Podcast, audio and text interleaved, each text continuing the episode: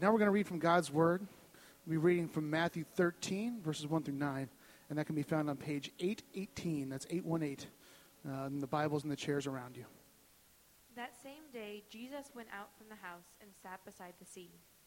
And great crowds gathered around him, so that he got into a boat and sat down. And the whole crowd stood on the beach. And he told them many things in parables, saying, A sower went out to sow, and as he sowed, some seeds fell along the path, and the birds came and devoured them. Other seeds fell on rocky ground, where they did not have much soil, and immediately they sprang up, since they had no depth of soil. But when the sun rose, they were scorched. And since they had no root, they withered away. Other seeds fell among the thorns, and the thorns grew up and choked them. Other seeds fell on good soil and produced grain, some a hundredfold, some sixty, some thirty. He who has ears, let him hear. Word of the Lord. Thanks be to God. Well, good morning, Trailhead Church. It's good to be here. My name is Brian. And uh, last week, I started this parable by looking at kind of the first soil and really examining what is Jesus getting at uh, when he's using this parable as, as a theme for understanding parables. He spends the middle portion of the text highlighting what he sees as the division between Israel that should hear the word and understand, but their hearts are far from him, and the disciples who it's been given them to understand and therefore they receive the gospel, they believe it, they trust, and they reap its blessing. Well, this morning, we're going to be diving into the soil. We're going to be looking at the various responses that we have when we hear the gospel. And every person in this room has a response when they hear it. You, can't just somehow exempt yourself from it. There's a way where you hear and you respond. Do you respond in trust and faith? Or do you respond by simply turning away? Is there an obstacle between hearing the gospel and believing the gospel? That's what we're going to be looking at this morning. So I'm going to go ahead and read just the parable itself, and then we'll pray.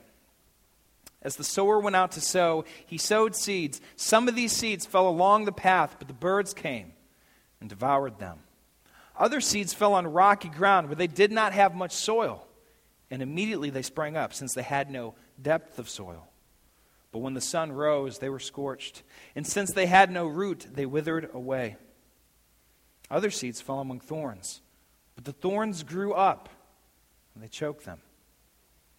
Other seeds, they fell on good soil and produced grain, some a hundredfold, some sixty, some thirty. He who has ears, let him hear. Let's pray for hearing this morning. Father, as we come to your word, Lord, we seek to understand it.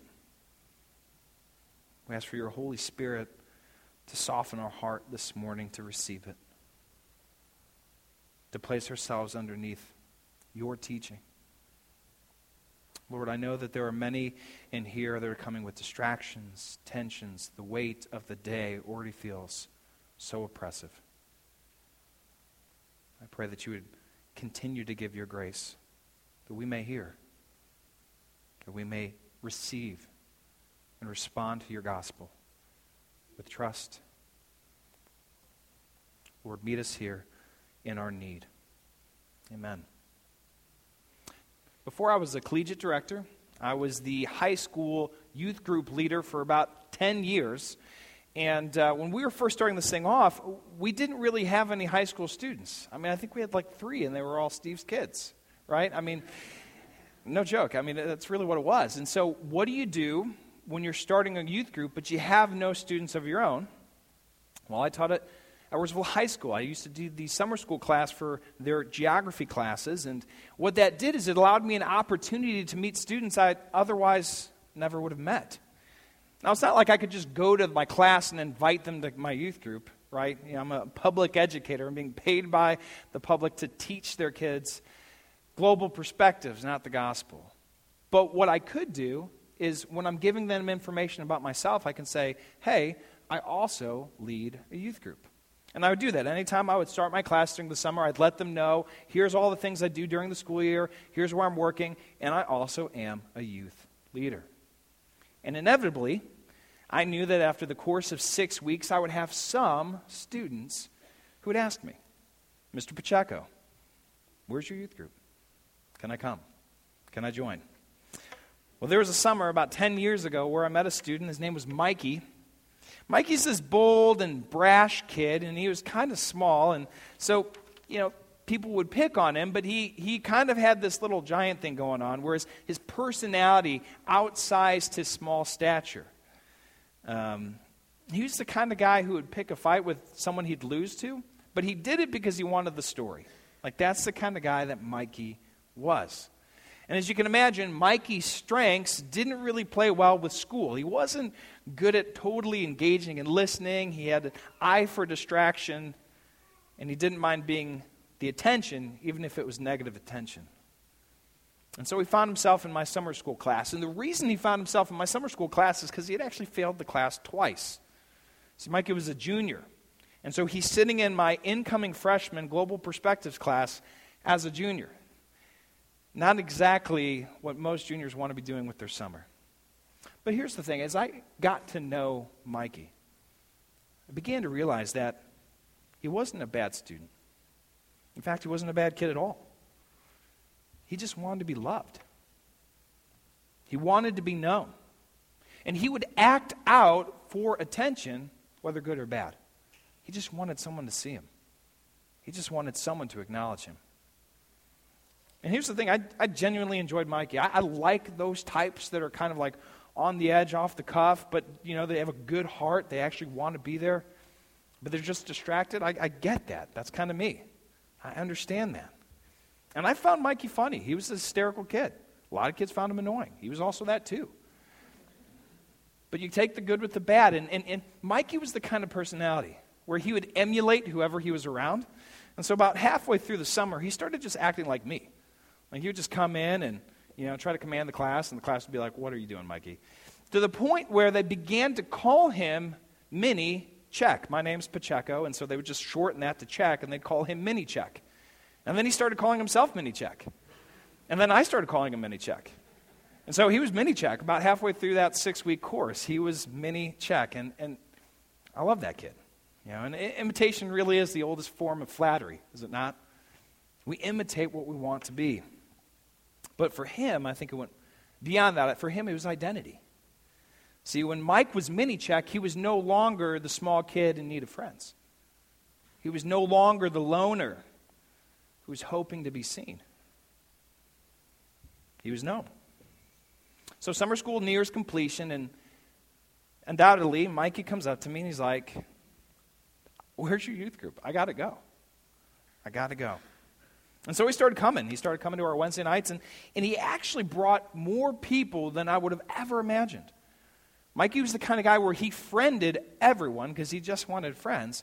And he would friend the, the down and out, the, the kind of the, the loners of the community. And so we had all these students that would come to our youth group that you would never imagine would step into a church. Mikey became a fixture of our Wednesday night. And I would share the gospel with him, and I would, you know, make sure that he was hearing that his greatest need was not actually the friendships around him or the community that we were building. His greatest need was Jesus. And I always wondered, you know, is he actually hearing it? Is he actually seeing it? Is he here for the community? I know he's loved, I know he's known, but, but does he hear the gospel? Does he receive it? And like many of the students I've shared the gospel with, I, I don't know. I, I don't know. I get them for such a short amount of time, and then they're gone. And then all I see is their Facebook feed. And sometimes I don't want to look at that. Sometimes it's showing me things where it's like, ah. And other times, I don't know. But I have hope. I've hope that Mini Check, as he was sitting there hearing the gospel, heard and responded, and, and that he wasn't just there for a community, that he wasn't just there for the, the social benefits. Now, look, when Jesus is giving his parable, this is the scene, this is the situation. People all around are there to look at Jesus they want to be healed. They want to be fed. And the crowds are getting bigger and bigger. Jesus is standing on a boat, and people are standing on the shore. Who stands on the shore to listen to a guy in a boat? Unless they're getting something from him. But were they receiving the gospel, or were they receiving the perks? And this is the highlight of our passage. Don't miss this. When Jesus is giving the seed, he's giving the gospel. But just because you hear the gospel doesn't mean you reap its blessings. You have to respond. And you have to respond in faith. You must believe the gospel to receive its blessings. You can't merely be around it, you can't merely hear it. There's a lot of people who mentally assent to it, right? Oh, I agree with God. I agree with Jesus. Oh, yeah, yeah, I go to church. But they actually don't trust Jesus. And it begs the question how do I hear the gospel and believe? How do I receive that blessing? Last week we looked at this parable, and I noted Jesus is the sower. He's throwing seeds everywhere, it, it, indiscriminately throwing the seed. But the responses are different. Each soil responds in a different manner, just like us. Each of us respond differently when we hear the gospel. And out of the four, only one responds with trust, what Jesus calls understanding. In verse 19, go ahead and look at verse 19 with me. Jesus is explaining the parable, and he says this phrase The seed is the word of the kingdom. What does that mean? We looked at this last week. That phrase points to something far deeper than you might at first expect. The word of the kingdom is tied to the ministry of Jesus. It's the claim, it's the gospel, that Jesus is breaking into this broken world to renew what was broken, to restore what was thrown. And it's here that we discovered our first truth that the seed is the gospel, it's the message of Christ. And so, as Jesus is throwing the seed and the soils are responding, you got to remember these are people. And they're there for a multitude of reasons. Some are hungry, some are in need of food. And Jesus is bringing actual comfort to their pain. But his message is far deeper than just physical comfort. His message gets to the core of their need, the core of our need. Jesus is giving the true answer to their truest problem. That yes, the world is broken, but so are you. And that your greatest need is not solved by fixing the problems out there. They need to be addressed in here. And what is that problem? What is that problem? In the church, we call it sin. And what, is, what does sin mean?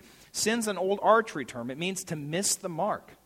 So, in fact, when we're using the word sin, it's like, see what I'm aiming at? I'm missing it. I'm just off. I'm skewed. That's what it means to sin. And in fact, it's saying that none of us are perfect. The things we aim for, the things we try to do, we don't always hit the target. And the gospel addresses that. See, the gospel covers me in the perfect righteousness of Christ, the only one who is without sin, the only one who did the Father's bidding perfectly. That's what the gospel addresses. So when Jesus is giving us the seed, he's giving us his gospel. He's giving us our only hope, and our only hope is in him. He's addressing the sin in each. See, when Mikey came to my youth group, I knew what brought him in. He was loved, he was known, he was cared for. That's not enough to save him. It's not enough to redeem him. His primary need was not my love. It's the love of Christ. And until he saw himself as a sinner in need of grace, no amount of youth group, no amount of good community, no amount of positive vibes is going to change his heart. The only thing that could renew, restore, and redeem him is the love of Christ. He needed to hear the gospel, yes, but hearing alone does not unlock the power of the gospel. If it sounds like I'm beating this drum, it's because I am. You can't just hear it. You can't just say, oh, that's nice and assent to it. It leaves you with a response. Do you trust? And there's an invitation there. And a lot of people think like, you know, Jesus is just wanting to shackle us to the truth so that we serve him. It's like, no, you're serving something. Who's it going to be? You don't get the luxury of choosing not to serve. You always are serving something. Is it going to be yourself? Or is it going to be the God that created you? So, how do we respond? What brings life back to death? We respond to the gospel in our need by faith. Last week we looked at faith, and I said it's to know, it's to assent, and it's to trust. Knowledge, you understand the message. Assent, you agree with the message. But you have to trust that that message is for you, that Jesus is for you, that your only hope is Him. It's not enough just to know it, it's not enough just to agree with it. Look at, look at Jesus' audience. They're interested in what he's saying. They're, the whole crowd is standing there because they want to know. And I'm sure many of the people there thought he was a great guy. Jesus, yeah, he's awesome. He heals people. Maybe they were there to get some free health care. I don't know. But the, the parable does not leave them in a comfortable spot. Jesus says, You can hear my words and miss me. How many of us are in that spot today? How many of us have heard the news of Jesus, gone to church, but don't actually respond to the gospel with belief? Oh, yeah, yeah, yeah, I know, I know that stuff. Yeah, I agree with it. In this room, there are different kinds of soils. In this very room.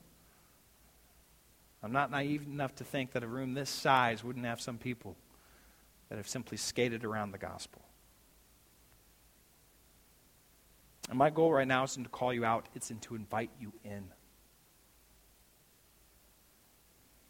The greatest tragedy is to hear the gospel and miss the person of Jesus. To hear it, but not actually reap its salvation. Summer after Mikey was finished with school, we went to New Orleans. We took a trip down there, took our youth group. We were fixing houses, this was about a, a decade ago, and so this was still after the uh, Hurricane Katrina had, had destroyed a lot of the houses in New Orleans. And during that time, I, I worked alongside Mikey. And, and the reason I did is because I knew my time with him was limited. And so as we're painting houses and, and trying not to asphyxiate ourselves with the fumes, we're talking about Jesus. We're getting into the gospel and talking about our need. And, you know, Mikey's a, he was a normal teen, struggled with the things normal teens do. He wants to fit in. He wants to be popular. He wants to be well liked. He wants to try new experiences. We would talk about those things and how God created us to enjoy His creation. And that we enjoy it most fully when we worship Him as our King. I knew it would be my last time with Mikey. And I wanted to make sure that he knew the gospel. And yeah, he would visit from time to time, but look, you go on to college, you move on, life takes you. A lot of these students I'll never see again. And so there was a sense of urgency. There was a sense where I just wanted to make sure. And as I'm reading through this parable, I, am seeing that same sense of urgency. The seed demands a response. We're not given unlimited time on this earth. None of us can just wait and continually push it to the next stage of life. I, I work with college students, and one of the things I constantly hear is, oh, when I'm 30, then I'll really deal with it. No, you won't. No, you won't. I'm, I, I know 30. I saw 30. I've already passed it. You won't deal with anything. So you kind of think, well, maybe when I'm 40, I'll deal with it. And it's like, I don't think so. I'm not there yet, but I, I can assume. Life is always throwing things at you. Life is always getting you caught up with focus on the now, focus on yourself. And I'll hear this when I have kids, that's when I'll go to church. You know, I want them to have religion. I'm like, have you ever tried to get kids to church? Like three of them under four? Have you ever tried that? That's an experiment in frustration. How do you load them up? How do you make sure one's not crying and one's not running in the street? There's always going to be barriers. Always. It can't be the new goal. So, what, we, what do we do? Well, the thing is, Jesus is actually going to address some of these obstacles as well. He gives us three. Three different soils, three different ways to hear and not hear at all. Three obstacles to believing the gospel. Now, it's important to note, I don't think that these three obstacles are uh, exhaustive. I don't think Jesus laid out the list and said, these are the three ways that people respond, and that's it. I think this is pointing to varying responses that most people have encountered. Okay? So we're going to walk through these three. And I want you to think that, well, this is it, and I fall outside of this, so it's not really addressing me. No, the Bible's addressing you too. Okay? And you probably fall and foul to one of these within your life. Let's go ahead and take a look at the first one, verse 4. What are the obstacles that keep us from believing the gospel? Verse 4 As he sowed, some seeds fell along the path, and the birds came and devoured them. The first obstacle is cynicism. Cynicism. The seed that fell on the path, it heard the gospel ever so briefly, and then it's plucked and devoured by the birds of the air. Have you ever seen a bird eat? Have you ever seen a bird dive in and catch its prey? Maybe you've been on the campus of SIUE and you've had to fight the geese because they're insane and they follow you. Birds are diligent when they're going after their food. They pluck it, it's gone. That's what happens. And so, what is Jesus getting at? What's the point here? He's saying the path is not a great place to plant. The soil has been walked over, it's been pushed down, it's been treaded on. The seed may land on it, but there's no room for growth.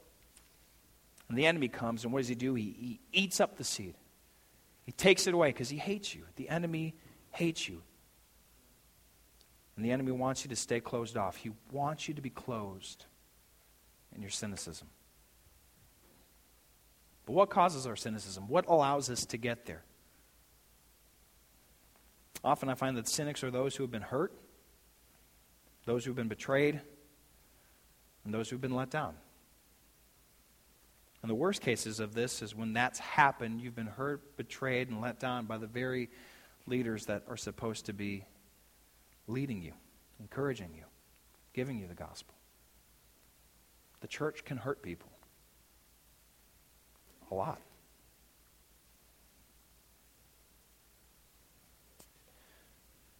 What happens when you've given your trust and that's been betrayed? First thing is the grievances are real. They're real. But we can't allow ourselves to be given over to them. Because here's the problem is that you actually begin to build a defensive shield around your heart that keeps people out so that you won't get hurt. But it doesn't allow anything in. It doesn't allow love to come in. And the thing that you thought was actually going to protect you now begins to brittle your own heart. See, we become trapped in our ability to share and receive grace. When we give ourselves over to our grievances, we, we actually limit ourselves from receiving the love of Jesus. The protective shield says, No one can love me, and there, therefore I won't get hurt. But here's the paradox you still need love. Each of us. We still need the love of Jesus, the only one that has the power over our greatest enemy. So, what do we do? What do we do when we come to Jesus with our cynicism? Well, first thing I would encourage you guys to do, and the thing I have to do with my own heart, question your cynicism. Question it. Don't just believe it.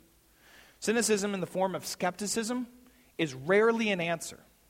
Skepticism is often the shield we create so that we don't have to deal with the question. Oh, that's nonsense. Or who's going to believe in that stuff? I don't need to hear this. But you actually haven't answered the question. You're just living under the veneer of skepticism. Push into it. Second, open your heart to hear the gospel. Jesus does not come to us and say, figure it out, pull yourself up by your bootstraps, then I'll come to you.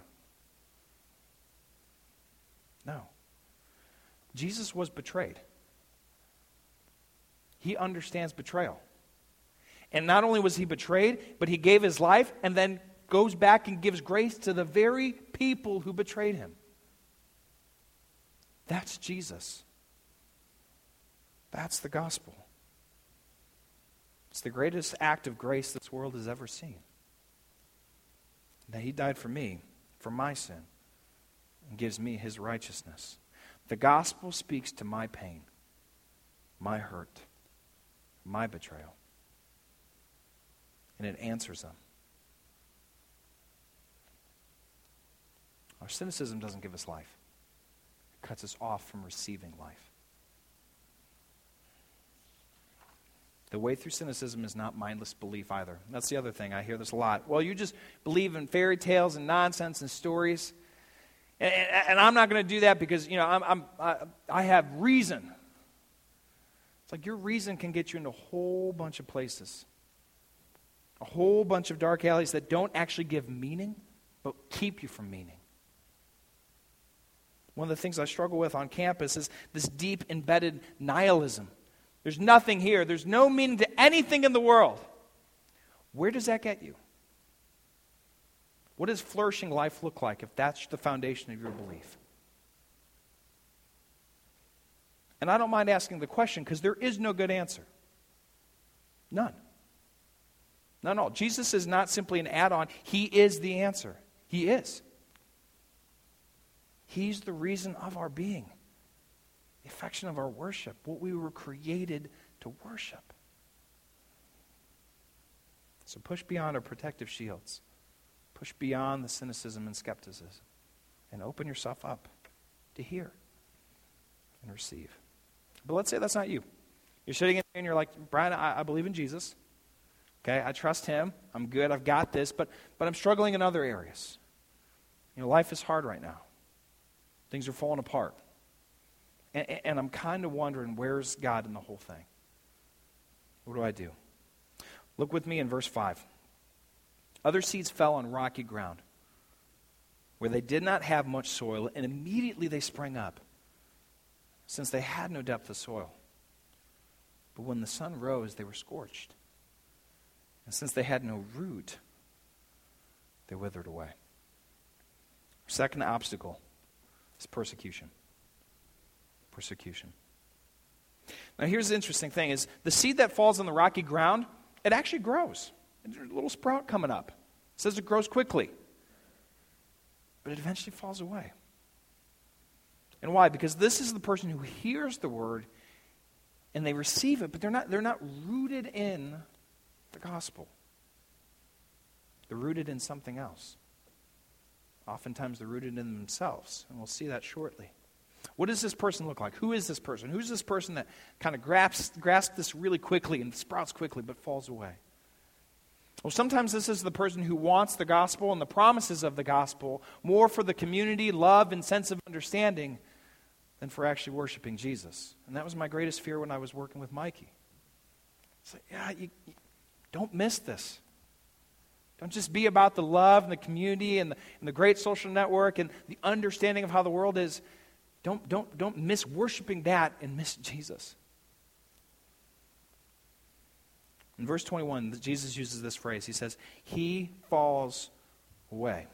This is the person who isn't rooted. And this phrase carries the meaning of one who takes offense.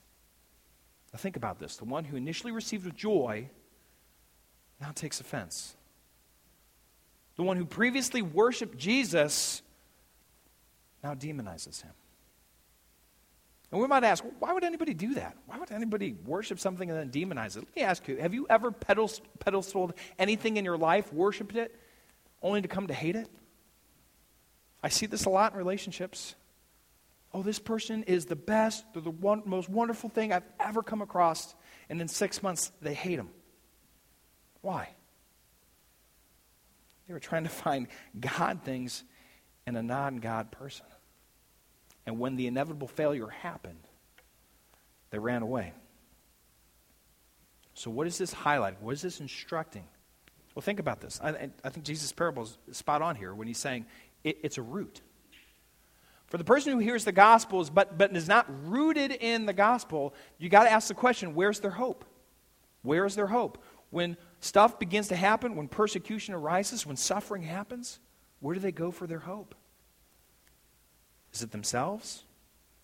Is it the relationship? Is it their bank account? Is it their family?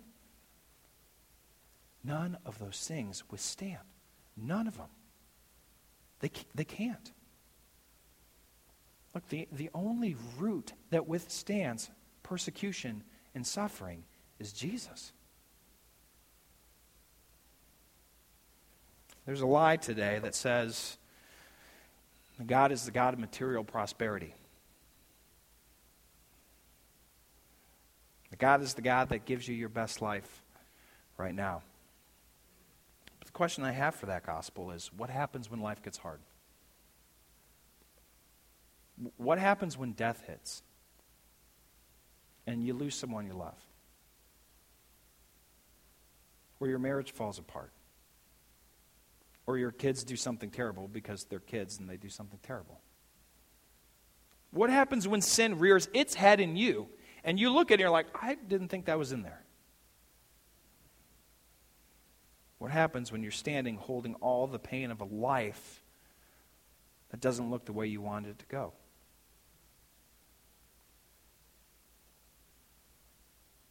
The gospel of material prosperity has no answer for you. Nothing does. Here's what the gospel of Jesus says your life will have suffering. It assumes it. But you're not alone in it. It's not meaningless. I don't speak to you as someone who hasn't suffered, and I certainly know people who have suffered more. And I can't stand up here and say, God makes sense of all the suffering in this world, and we just need to trust and believe, and everything's going to be okay. No, there's some suffering that I don't know why it happens. I can't put my finger on it. There's some things that have happened in my life where I'm like, I don't see how this is a good thing. But at the end of the day, it's like, where's my hope? Where's my hope? It's either in Jesus or it's in something that can't stand. And here's the thing I, I have seen Jesus take terrible situations and bring beautiful things from them. I have. I'm not making that up, I've seen it. I've seen him work situations, sometimes long after the initial event occurred, for the blessing of his community, his people. I think at the end of the day, what we're getting at here is that suffering will happen, and it will test, it will show where you actually put your hope. So, so what do we do? We're coming to this text, we're feeling the weight of this, this is heavy. First thing I would encourage you don't, don't go through life alone. Don't go through life alone. It's popular to be a lone wolf Christian these days. And to separate yourself from the community of God and, you know, just you and Jesus look at who Jesus is speaking to. He's speaking to his disciples. Guess what? That's a group of 12. Why did Jesus need a group of 12? I think he's showing us the necessary impact of community. People that love the Lord, people that know us, people that are going to push on us, encourage us, stand with us in the midst of trial. My wife and I have gone through hard things in our life. I couldn't imagine not going through that with the families. Families right here, right in this sanctuary, that walked through us when we had death in our family, walked with us when we struggled within our relationship.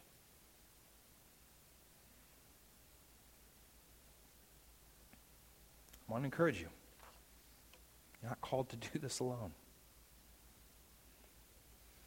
And the second thing is, I think what community does is it, it, it has the ability to call out the lesser hopes that we have cause the ability to call out the lesser hope. So here's the thing when Jesus saves, this is what he's saving. This is the people that he's saving broken people, downtrodden people, empty people, people in need, self righteous people, the indignant people. That's who God's saving to himself. And praise God, because you know what that means? He can save us, He can save me, He can save you. We need the community of God, we need His church. The way through persecution is going back to persecution, it's going back to the cross.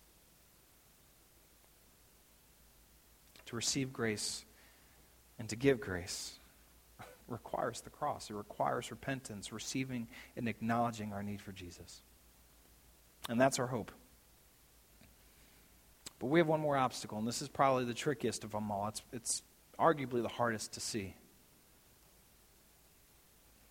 Look with me in verse 7. Other seeds fell among thorns, and the thorns grew up, and they choked them. Third obstacle is our passions. Passions. And I'll explain that as we get into this. See, the third soil receives the seed, and the issue of the soil isn't so much the composition, it's what's allowed to grow alongside the seed. That's the problem. Here's how Jesus explains this in verse 22. He says, For what was sown among thorns is the one who hears the word, but the cares of the world, the deceitfulness of riches, they choke the word. And it proves unfruitful. Okay, let's look at those phrases briefly. Cares of the world. That deals with our fears. That deals with the things that we're worried about. Maybe that's clothing, maybe that's paycheck, maybe that's food, maybe that's physical needs or relational needs. These are just the kind of baseline fears that we all have. And it's getting at trust. Who do we trust in? Deceitfulness of riches, we kind of understand that just from, its, from the face of it. It's, it's talking about the accumulation of material goods, the amassing of status, the pursuit of wealth. Now, look at this, though. These things, in and of themselves, are not bad. In fact, they're good. Clothing, food, wealth, material status, they are all good in portion. And that's the interesting, in fact, that's the terribly interesting thing about our thorns. It's that our thorns are often the good things in life that we've made into God things. It's the things that were meant to, to give life in proportion that we've extracted to give full meaning. And it's the good things in this world that we need to be the most cautious of. It's the good causes, the, the things we become most passionate about, that have the greatest ability to lead our hearts not to trust in Christ, but our own efforts. Guys, this, this can be material. This can also be spiritual causes. This can be humanistic efforts. I mean, it, it runs the whole gamut. All good things that when they become God things, actually choke the word. And rather than life giving, they choke our deeper loves, deeper passions. And here's what Jesus says the thorny soil ultimately proves unfaithful, ultimately does not yield.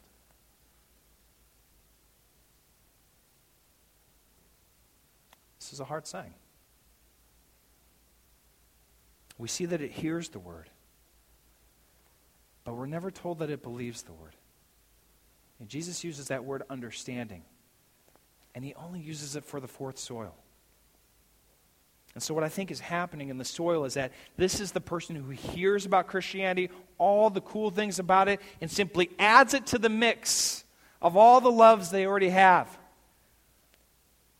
I'll take a little of that Jesus Christianity stuff and throw it, throw it into the resume of things I do. But they don't actually believe in Jesus. Or maybe they approach Christianity and they say, you know, it would be good to have some fire insurance just in case. You know, I kind of screw off in my, my life and I just need to make sure I'm good with God. And even hear, hear people say that. They'll use language like, well, God and I have our own thing, or I'm good with God, or, you know, we, we've kind of got a back alley deal. And I'm like, what are you talking about? i've heard it. I've heard it. I'm like, it's like, like there's a drug deal going on, and, and God and them are kind of like deciphering who's getting the, the benefits. And I'm like, I, I think you're missing the gospel. But the dangerousness, uh, the dangerous thing of the third soil is that it's, it's often the good things that lead to death. So, what do we do? We're coming to Jesus, and you're coming with your passion, and, and you're acting like, okay, so Brian, are, are you speaking against passion? Like, help, help make sense of this. First thing, let's be honest about our passions. It's not the presence of things we're passionate about that separates us from Jesus. Jesus made you to be passionate about things, He made you to go after things. None of that's a problem. The problem is where do you start? Do you start with the passion and then go from there? Or do you start with Jesus and allow your passions to be shaped by Him? Allow your passions to be shaped by obedience to His Word, submitted to His glory. See, the Christian is constantly asking themselves, Lord, what would you have me do with my life, my time? My money, my relationships. And then move towards repentance, turning from lesser loves, turning from things that are good, but they, they can never be, should never be, God things. See, the heart of a person who knows Jesus is not the absence of passion. It's passions that are informed to obedience in his word and submitted under his glory. The problem with the thorny soil, guys, is it's, it is hard to call out because it's oftentimes good things. And so in our churches, I hate to say it, there's a lot of people that do a lot of good things for Jesus, but they don't actually worship him. Spend a lot of time is fretting over the details, may, maybe even leading teams. But they don't trust him. And in the end, they're choked out. So, where's our hope? That's the question this morning. Where is your hope? If you get to the fourth soil and you're thinking, uh, Brian, I'm overwhelmed. There's so many obstacles. Can, can anyone actually know Jesus? Can anyone actually respond to the gospel? Brian, I, I'm filled with failures and fears and fatigue. So am I. Thankfully, Jesus gives us a final soil. And it's not at all what you would expect. Look with me in verse 8. The other seed fell on good soil and it produced grain, some a hundredfold, some sixty, some thirty. What is the difference? What is the difference in the good soil and the soils that don't receive? The response of belief.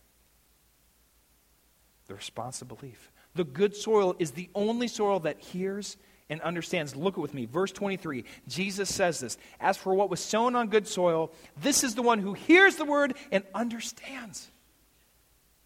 They respond. they respond. They don't come with the resume, they come with their need. They see their brokenness. And what happens? They bear fruit, they yield. In one case, a hundredfold, in another 60, and another 30. Okay, that is the difference. And there's some fun English grammar going on here behind the scenes. And there's a shift in the tense in verse 23. See, verses 19 through 22, all the verbs are in past tense. It's, it's just this kind of simple, like in one ear, out the other. But in verse 23, the verb changes to present tense. It's signifying continual, ongoing hearing. And it's this hearing. It's, it's the kind of hearing that says, Jesus, you are my only hope. You alone. I can't go anywhere else. You're it. That's what brings understanding. Hearing that trusts the gospel, and that hearing results in an abundant harvest. Notice what Jesus does not say. Those with understanding might produce fruit. No. He says they will produce fruit because they're connected to me. His understanding transforms our entire person. And those who believe will produce fruit. Those who are His show themselves as redeemed and restored. And that doesn't mean they're perfect, it means they've placed their hope in the one who is and then walk in a manner keeping with repentance according to the Word of God. So, how do we respond? I started this off saying you can't listen and not respond. There's always a response. And maybe you're feeling conviction. Maybe you feel like the path. You're, you're dealing with the reality of a cold heart, one that's found comfort in the protective shield but maybe stirring in you this morning is a longing for something more. Maybe you feel like the rocky soil. You're, you're dealing with ingrained sin and, and, and failing. You're wondering, how can God possibly save me? Or maybe you're struggling hardships of life. You're on the brink, you're teetering. I, don't know if I can trust God. I don't know if I, I don't know if He's good. I don't know if He's there. Or maybe you feel like the thorny soil. And you have sorrow this morning because you're recognizing I have lesser gods that I've placed and lesser dreams that I've placed above Christ. Or maybe you don't fit in any of these categories. But maybe there's that nagging worry Am I the person who has heard and not believed? Here's the thing the invitation's the same.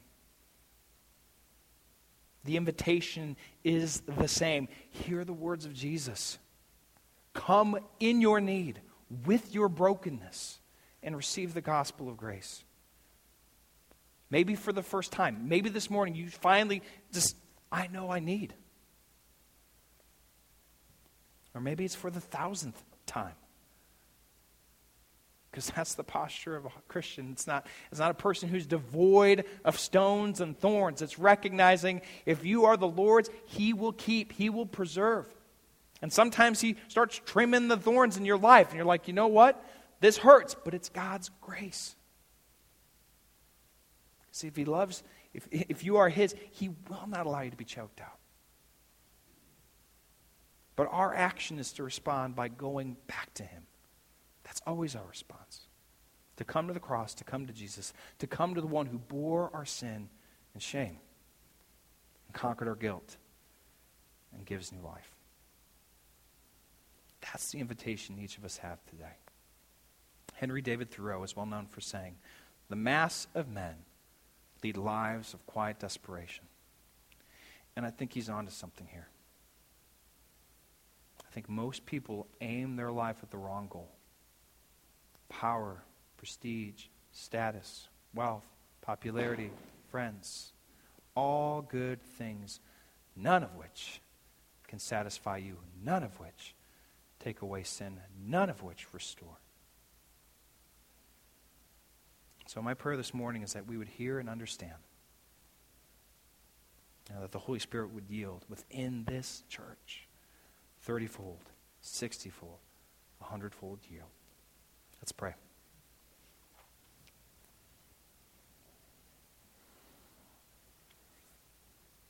Father, as we come to your word, Lord, I pray that we would see ourselves as sinners in need of grace.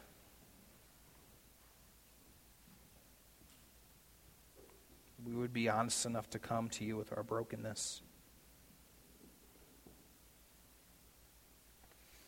For the person who, maybe for the first time, is coming to the altar of grace, Lord, would you fill them with your spirit that they may walk according to your word?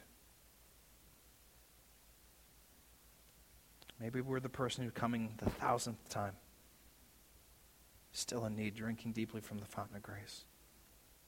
Lord, would you fill us to not allow lesser loves and lesser dreams get in the way of, of actually finding our hope in you. Lord, I thank you for the gift of your gospel this morning as it reveals our heart, as it shines its light into the very depth of our soul. And Lord, I pray that we would respond. I pray that we wouldn't just simply walk away this morning with unfinished business with you. That we would confess our need, moving towards you, moving towards your grace as you move towards us. The ones who put you on the cross, the ones who, who betrayed you.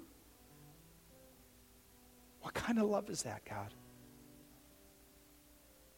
Father, we thank you. We thank you for this moment. We thank you for your great love for us. May we come. Amen.